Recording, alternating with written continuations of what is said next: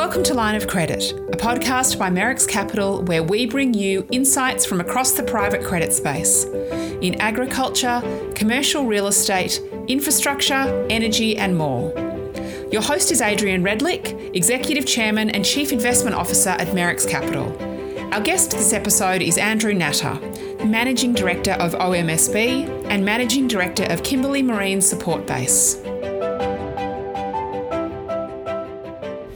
Uh, welcome, everyone. This is uh, Adrian Redlich, the Chief Investment Officer of Merricks Capital, and this is another edition of Line of Credit. And today I've got Andrew Natta, who is the Managing Director of OMSB and KMSB, which are the two port companies that bookend the Pilbara in northwest WA. Welcome, Andrew. Thanks for having me, Adrian. Yeah, good to good to have you. And um, I think you know you're the MD of some really unique assets, and Merricks is, is proud to be providing the the senior debt um, for the development of KMSB, and we'll, we'll get into that and talk about that a little bit later.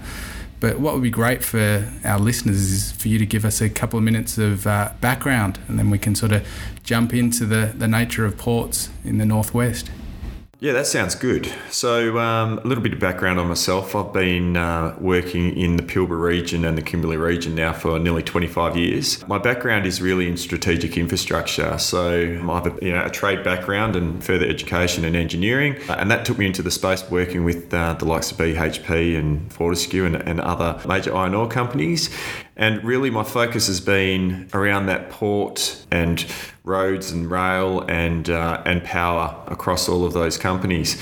And I suppose, uh, you know, through that time, you know, the love for ports came about where, you know, the whole time working on them, whether it was upgrading ship loaders, berths, or improving efficiencies, I really learnt that they were the uh, were the funnel to the rest of the world for a lot of commodities and uh, and also not only the export side of things, but you know, the understanding that without the consumable items that need to feed these companies, they really don't operate. And you know, when I think back at back to you know going through that almost my apprenticeship, I learnt very quickly that you can have the best product in the world and you can have the best rail and road, but without a port, you really didn't have a, a product. You know, going through upgrading and, and, like I say, you know, working on new developments both in Port Hedland and, and Dampier and, and a whole lot of work in the Kimberley as well. I saw that the majority of our capacity was taken up, you know, and rightly so, on the export of, you know, these major bulk items, whether it was, you know, predominantly initially it was iron ore and, and then LNG. And then the difficulty, you know, for the uh, consumable items trying to get in, whether it was even for their own companies from a maintenance perspective or, or or feeding or um, housing all the workers that worked at all these mine sites. And that's where the opportunity sort of was born from. And, you know, I knew that it was important for the industries to, to get as much product out as possible and you know trying to compete with bulk exports with the consumable limes and even some of the now the rare earths and so the likes of lithiums and you struggle to get berth space. And that's where I started working on the first opportunity which was which was OMSB and, and that's the southern end of the Pilbara. You know we embarked and on uh, working with the state government to take on a lease and go through the process of actually building from scratch uh, a new port facility. So maybe just describe to listen where is Onslow? So Onslow is south of Dampier, about um, thereabouts 300 kilometres. So if you can think of the Wheatstone project or some of the Chevron projects, so there's Gorgon and, and Wheatstone, Onslow or OMSB sits 12 kilometres as a crow flies to the north of Wheatstone. Um, so it's in the Ashburton region, and uh, yeah, it really is on that southern boundary of the Pilbara. So, how far north of Perth is Onslow?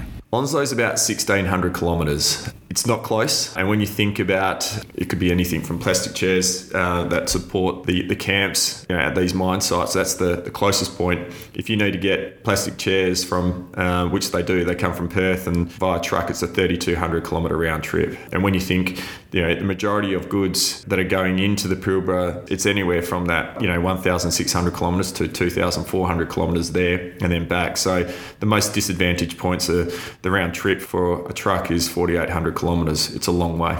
Yep. So there's no port between Perth and Onslow. Um, it's got to be one of the longest stretches in the world, maybe outside of Russia or Canada, places like that, without ports. And then between, so maybe a, a little bit of history on Onslow. So um, Onslow's been up and running for a couple of years now.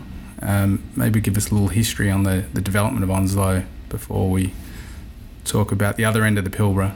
Onslow started for us about seven years ago, and that includes like negotiating of leases and approvals, and and really the way that we uh, embarked on that project was in separable portions. So the first two years was being able to get a, a substantial lease on the area, and then once we were able to obtain the lease through the Department of Transport, we actually went through the process of um, of the you know the likes of the environmental approvals and uh, construction, etc. And so we were able to lease the land side. So we've got 31,000 square metres of land side.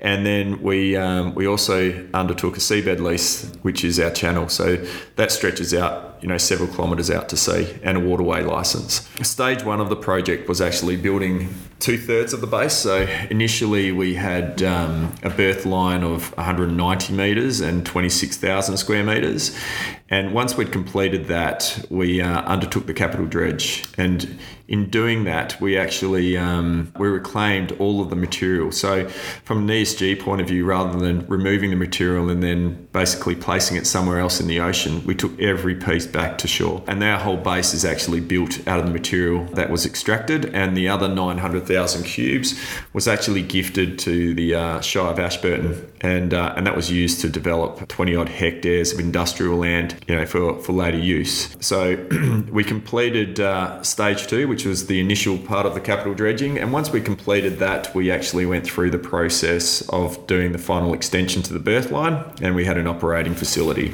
And that was that basically brought us to 277 lineal meters of, uh, of berth face and, uh, and some 31,000 square meters of laydown area. Once that was completed, we went through the process, and you know, so you go through and excavate the channel, you, you finish all the, the base off, you do the surfaces, and then to become an, you know, an operating port with uh, with the approvals, you have to go through and um, and it's and it's literally confirming the depth of your channel and then putting that through um, the appropriate uh, departments and, and you know getting a declared depth, and that takes a you know a certain amount of time, and and similarly um, we chose to operate our facility differently to um, you know to some of the other facilities that are out there. And that was basically you know we have a process for receiving all goods you know, and that stems from my background of uh, engineering constructing facilities and and looking to the future as well.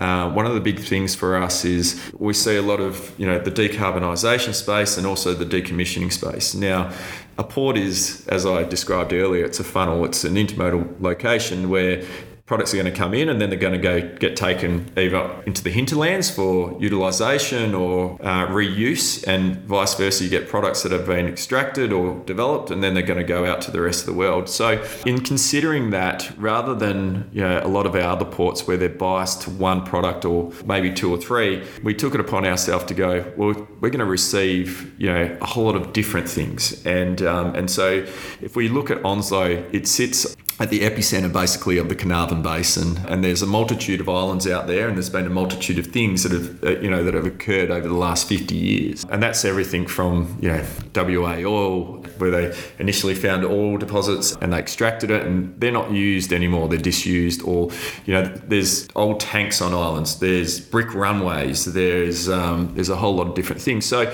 we took it upon ourselves to uh, to make sure from an Environmental Protection Authority, Department of Water and Environment that whatever was coming in, we actually had a management procedure that was approved by the regulator to handle those products before they were taken off. So it was best practice. And so, like red bricks or soil, sand on the islands that may have been contaminated from concrete or dust suppression that they used at the time. So, where they're removing that and putting it in containers, well, we can actually handle that because we have a process for it. So it comes in, we know what we're doing, it's uh, fully in you know in accordance with the regulatory authorities, and then that gets taken away and either put in storage or it's clean, greened uh, for reuse and. Um, yeah, put to good use. Yep. Mm. So, so um, tell me, how much did it cost to uh, build OMSB? Look, it's trade a, secrets. It is, yeah. Look, yeah, um, it's not cheap. Yeah, there's more than just a channel. If you work out, you know, there's a a capital dredge that occurred. I think if you're dredging from anywhere from 80 to 140 dollars a cube, and and you re- remove you know 900,000 cubes. That gives you sort of a number. Um, we built in uh, collaboration with Department of Transport a whole brand new training wall. So we went half each in that, and then you know, we built a, a supply base that's um, you know second to none with you know the heaviest lift up and down the whole coastline, a full land-backed sheet-piled face wall. Um, there's nothing that we can't lift and load. So again, it's um, you know, replacement value there is well and truly in excess of 200. And that's been running um, now for a couple of years um, in terms of when was practical completion and, and how's it gone relative to your best laid plans? Yeah. Um, so when we talk about that, and again, my engineering background and construction background, uh, practical completion because it was in separable portions, it really it happened. It occurred over you know several steps, but really we are now at where we need to be with everything completed. I would say eighteen months to two years ago, and that was really because we had to start from ground zero. Um, it's you know it is when we talk about KMSB shortly, you'll see what the difference is. Like OMSB if we look back in history, it did service these islands and it was a much shallower uh, waterway. You know, so a lot of barges, but it still did big things. You know, if I think about it, supported a lot of big rock campaigns, and rocks are used to stabilise pipes on the bottom of the ocean floor. So there was a lot of construction that was used from there. It did have a fishing industry as well, but you know, it was primarily industrial, but it wasn't an exporting, importing port at the time. Um, whereas now we've got our S15 classification that allows the import and export. We're not a first point of entry yet, but we're working on that as well, you know, around that general cargo so that we can really support all the hinterlands with, um, you know, consumable items, etc. But it's fair to say it's hitting its financial milestones. Yeah, and so maybe talk about yeah, because we'll get on to KMSB at the moment and the challenges of financing ports that are remote. Um, and there's always lots of debate around what's the volume going to be through various ports. How do you know you know, for certain what the traffic is going to be and, and price points and those sort of things. Maybe just give us a little bit of the historical debate you know, when you were financing OMSB because it was the funding predominantly came from the North Australian Infrastructure Fund, NAIF, if I've got that correct. No, it's 50-50 traditional bank and the NAIF and then, you know, equity from ourselves. A lot of what we do, particularly in the space with general cargo, it's it's not like you can look into the future and go, right, we're going to need this many doorknobs, you know, whatever widgets. There's certain things that you can because you can look historical. So, like light vehicle tyres on mine sites, they know on average, you know, depending on which sites they are, they might burn through four to six tyres. So they can go, we've got a thousand cars, so next year we're going to go through 4,000 tyres or whatever it might be. But unless it's a, a liner service, which is like every 14 days we're going to have this vessel, so you can book you can you can have that vessel booked to come every 14 days, but in you know most port authority waters they don't book until eight days out. When you're talking about bulk commodities or you know a product that's been developed, well then you have reservation fees, and um, and so you know you might have a facility that's going to operate for the next 40 years, and they know that they need a minimum amount to be exported every single year, and so they'll come in and, and we'll work with those parties, and we'll have a um, we'll create a reservation fee. So Onslow is similar but different to to Broome. Broome has been a state shipping location for 120 years. And so we know a lot of historical, what's been happening and what gets imported and exported through there.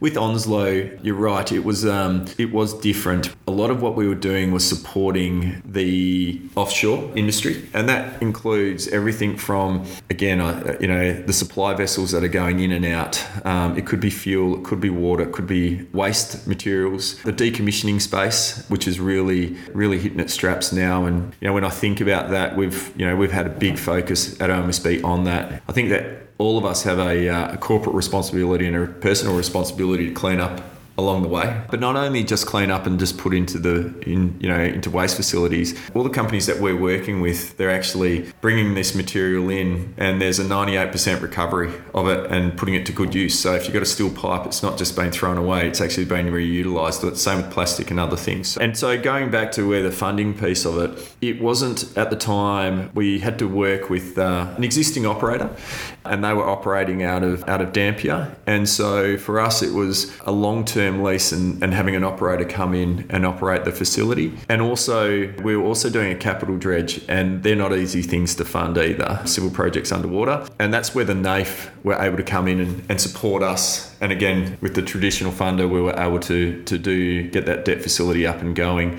But a lot of it is understanding your market that's out there. And um, and so if I think of right now, there's a vessel that's been trying to get a berth for the last three and a half weeks in the Pilbara region and hasn't been able to get in there because of, you know, and it's a good problem to have to offload a number of. Uh, uh, containers that are needed for transporting materials. There's a couple of thousand on there, and it's just been in demurrage because uh, of lack of availability. And so, if we look at that whole demurrage space, and even with you know the construction of other projects in other ports at the moment, there is real congestion.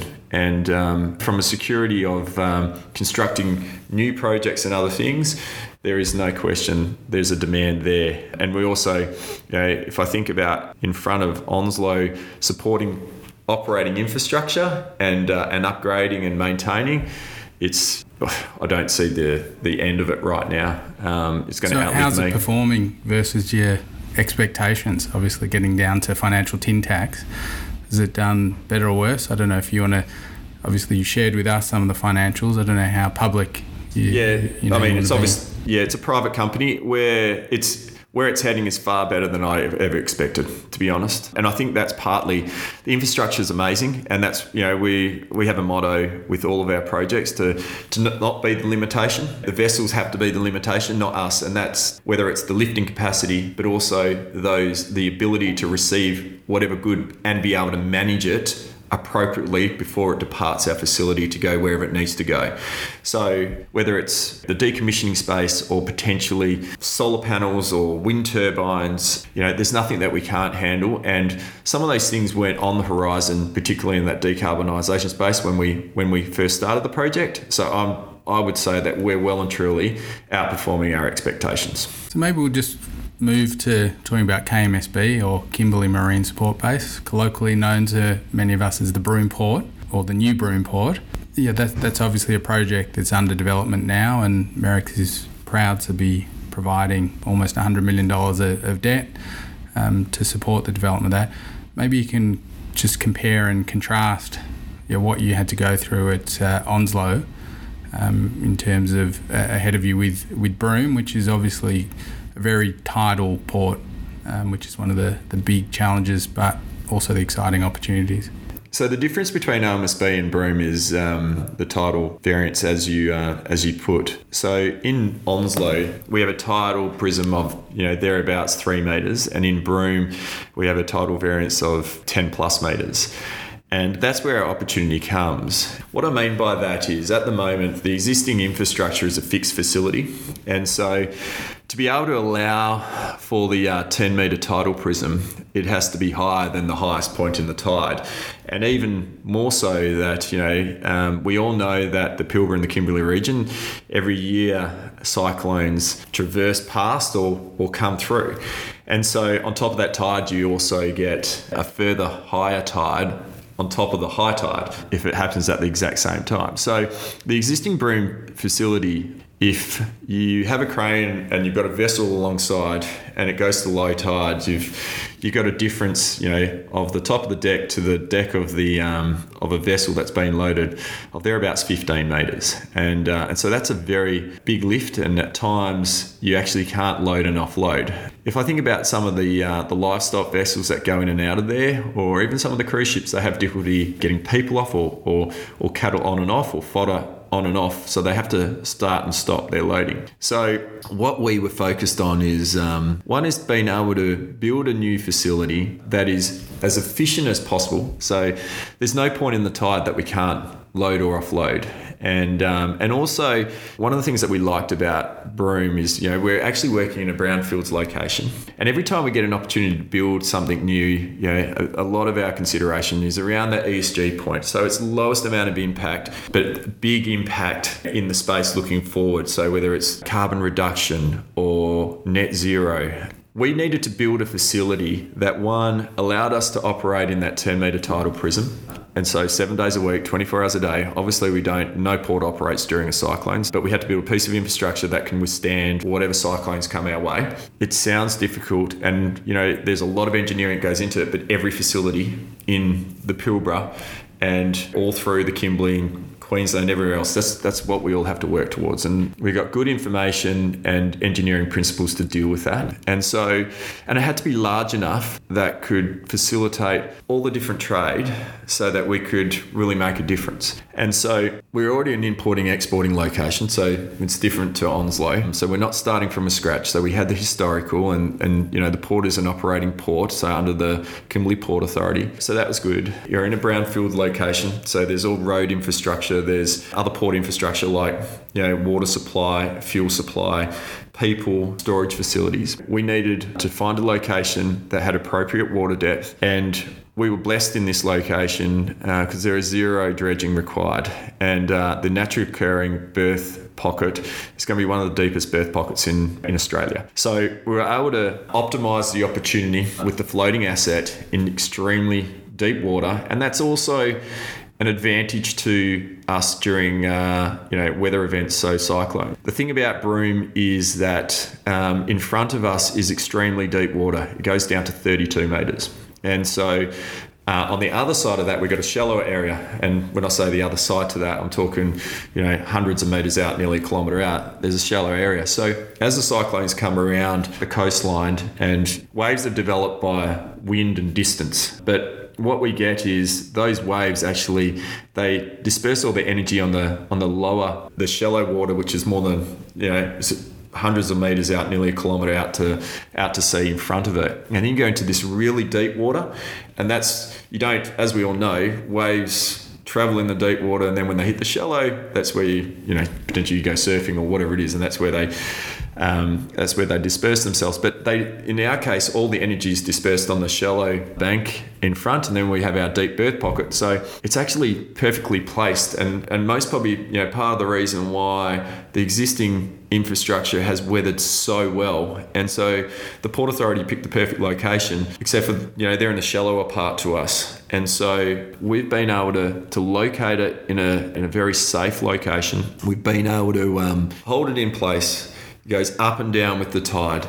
So now we don't get a variance between our deck and the deck of a boat that's forever changing. So if you can imagine, you know, two tides in, in a day that not all tides are the same. So it could be six to eight meters and and if you've got that occurring the whole time you're literally chasing ropes. Whereas in our case, a vessel comes alongside, it ties itself up, and the two work together. They go up and down together. So, from a, a management and a risk perspective of operating and loading vessels, we're highly com- efficient compared to other locations because they all, majority of them are, are, fixed, whereas we're not in height. And from a safety perspective, when we do a case study or risk assessment for lifting, we don't have that tidal change. You know, we've got other uh, things that we need to consider, whether it's wind or, or you know, rain if it was to occur. But in our case, taking that out is is a massive advantage. So we went through the process. We worked out how to restrain the uh, facility in location, and to give everyone an idea of the size of the floating asset, it's bigger than an aircraft carrier. And so, you know, there's over a hectare of of available laydown area, what we call just in time. So again, everything that we do is about you know being as efficient as possible and we consider everything about reduction of carbon and all of those things because we're very focused on it. And I should have mentioned, OMSB is the first West Australian port that is net zero. Um, and similarly, we're doing the exact same thing with Broome. And so, with us, uh, the way it's been designed for Broome is we know the vessels that are coming to us, we are prepared when we receive them, and we want to turn them around as quickly as possible. So, we had to create a space that, that could provide that just in time service, and at the same time, make sure that we could consider a multitude of of industries. And, and what I mean by that is we're very focused on the general cargo. And when I talk about that on, you know, so containers, the reality is that, you know, I, I think about Christmas time now. And if you think about the majority of the container ships that sort of go into the Pilbara right now region, they're, they're about 120 lineal metres in length. And you know, we call them 600 TEU, so 600 containers. That's about that's 200 trucks. Each container vessel, if that didn't stop at Broome and it goes to Perth, which is what's happening right now, and it offloads its cargo, that's 200 trucks that need to drive to Broome and back to drop off uh, those goods. And so that drive is 4,800 kilometres round trip and includes that vessel going down to Perth. You're sailing right past us all the way, offloading and going back to Singapore, which is the reconsolidation hub, and we're the closest point to it. So a big piece to what we do is that uh, general cargo piece, and there's 18,000 people in Broome, and so the opportunity for them is access to goods quicker, security of supply coming to them, less damage along the transport, a whole lot less carbon created by the 4,800 kilometre round trip, and also the price. You know, if you think about four-wheel drive tyres, it's kind of, it's the easy one to talk about. You know, they're imported in. It was very clear in the, the due diligence that obviously the geological stability of the ground and the port, knowing what was there, made it a lot easier to for everyone to get their mind around and the, all the independent experts to sign off. But what's um, unique seems about this port relative to everything else we sort of look at in, in WA is the diversity of, of users, from you know cruise ships to cattle to breaking down caterpillar trucks and yellow goods for mines to bulk minerals as well gives it gives it a lot of a lot of diversity I guess the question is, you know, why hasn't it been done before? Is always one of the questions that's asked. Yeah, and you're right. It does get asked a lot. It's the same with with Onslow. Why hasn't it been done earlier? It's just literally someone committing to getting on and doing it, and having the background and, and a team that's specifically focused on doing this piece of infrastructure. You know, if I think about OMSB, it takes someone to step up and, and actually go, do you know what? We're prepared to go and do this. And actually, one of the key points that I think you know needs to be spoken about is that we're non-biased to industry. We're actually it's not about you know I made the point earlier on about the majority of facilities and ports they're biased to one product, whereas us it's more it's a co-op. And uh, you mentioned a number of different industries when you said yellow steel, so that caterpillar. So that's a roll on, roll off market. I talk about the uh, general cargo. We talk about the ag, but it's giving everyone the availability to space. And so one of the things, big commitments that we gave to to the state was we're open to everyone. It could be a Qube or Toll or any of the logistics operators. We're agnostic. We're there to support absolutely everyone. And I think that was part of the catalyst uh, for getting the approvals to get through and, um, and and actually get on with it. Do you want to just talk a little bit to the actual operation, you know, the specialty in, in sort of operator and, and the nature of that, sort of bringing best of breed I guess, from around the world, I think was also appealing to us. So, as we were constructing OMSB, we were hyper focused on operations because it's not just about building a bigger berth or you know making more space; it's how it's handled. And so, when you look at what we have here in Australia, we've actually got fantastic facilities, right? And it's and it's trying to get the most out of them. And so when you look to Europe, they operate uh, the facilities in a very efficient way. And so it was trying to take some of those lessons and bring them here, and even the management software. And so what we did is we went on a worldwide tour basically, and we wanted to see how these other ports were operating. We knew the size that we wanted to build, and so we looked at these operations that were similar. And the thing that came to mind for me was um, uh, the number of lifts per hour. And in Australia, we, we really do struggle. We're doing very well if we're doing sort of 15 to 20 lifts an hour. When you go to the rest of the world, they're doing 50 plus lifts. And it's not because they've got, you know, necessarily lots more cranes. It's actually the way they receive their goods. They're highly efficient. And so we wanted to bring some of that IP to our facilities. And that is a management you know software. And that's where we went down the path working with everyone overseas and in Australia and looking at how they managed it. And in the end we ended up with an, an operator called Peterson's. And so Peterson's have been operating ports for over 100 years. And they are not port owners. They come in and, and they provide a management software to help you get that efficiency And so we spent several years looking at their operations and looking at everyone else, and, and we decided that you know they were the right party to work with. And so when we start operations, it's not that we go and um, get Peterson's to bring in stevedores or or others from other locations or, or around the world. We we don't in fact do that at all. They work with what's existing. So in the Port of Broome, we have an arrangement with uh, the Kimberley Port Authority to use the, the Broome stevedores.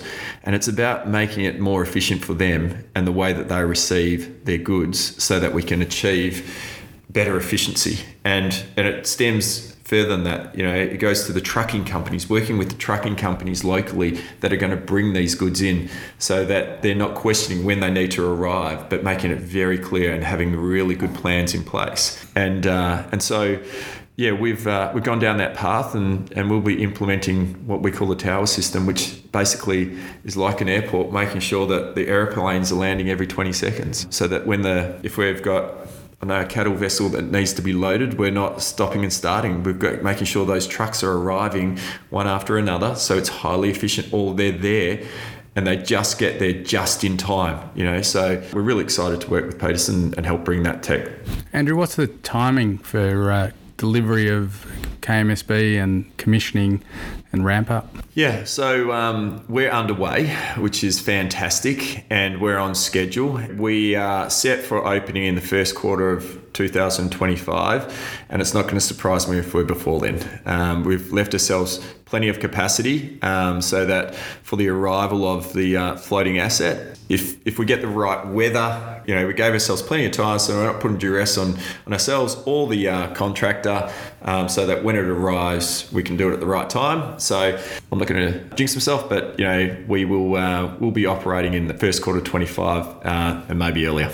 Great. So one of the things um, Merricks investors in our credit funds like to do is to go and visit assets. I'm sure it'll be overrun with demand. Middle of uh, winter in Sydney, Melbourne, um, people happy to go and do a site visit in Broome. Not sure if we'll see much come June, July next year, but um, he's he's hoping. Maybe you know first quarter maybe not so much in 2025 middle of wet season not always so popular.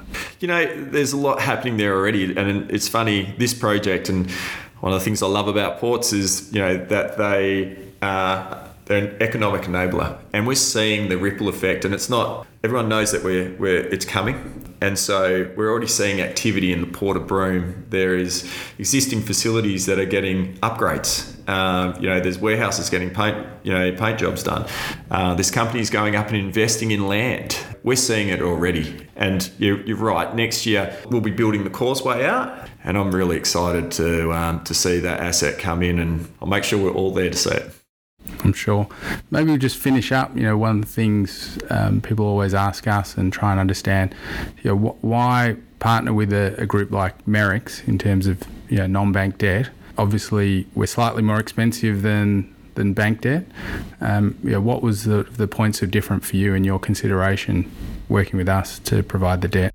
When I think back about going through the process, and I've done this a few times now, and the one thing I see with Merricks is um, you're very much like you know a partner, and the fact that you're able to move swiftly. For us, it's about getting to market. You know, it's the opportunity cost of not getting to market as soon as possible we've got reservation fees and we know the traffic's coming. You talk about tourism and other things. So we know the day we open, we've got traffic. And um, and it's and even going through that due diligence process, you know, it's not just a desktop study. You know, Merricks, there was a team that came up and, and you got to meet with the Kimberley Port Authority, you got to meet with the Chamber of Commerce and Industry. You took the time to actually go through it. And it was extremely efficient. And even going through the process of writing the facility arrangement that was you know efficient as well. So you know we had options. We had lots of options to go through. And yes it is um, uh, more expensive. But when I look at the opportunity cost and potentially another 8, 12 months to finalise it,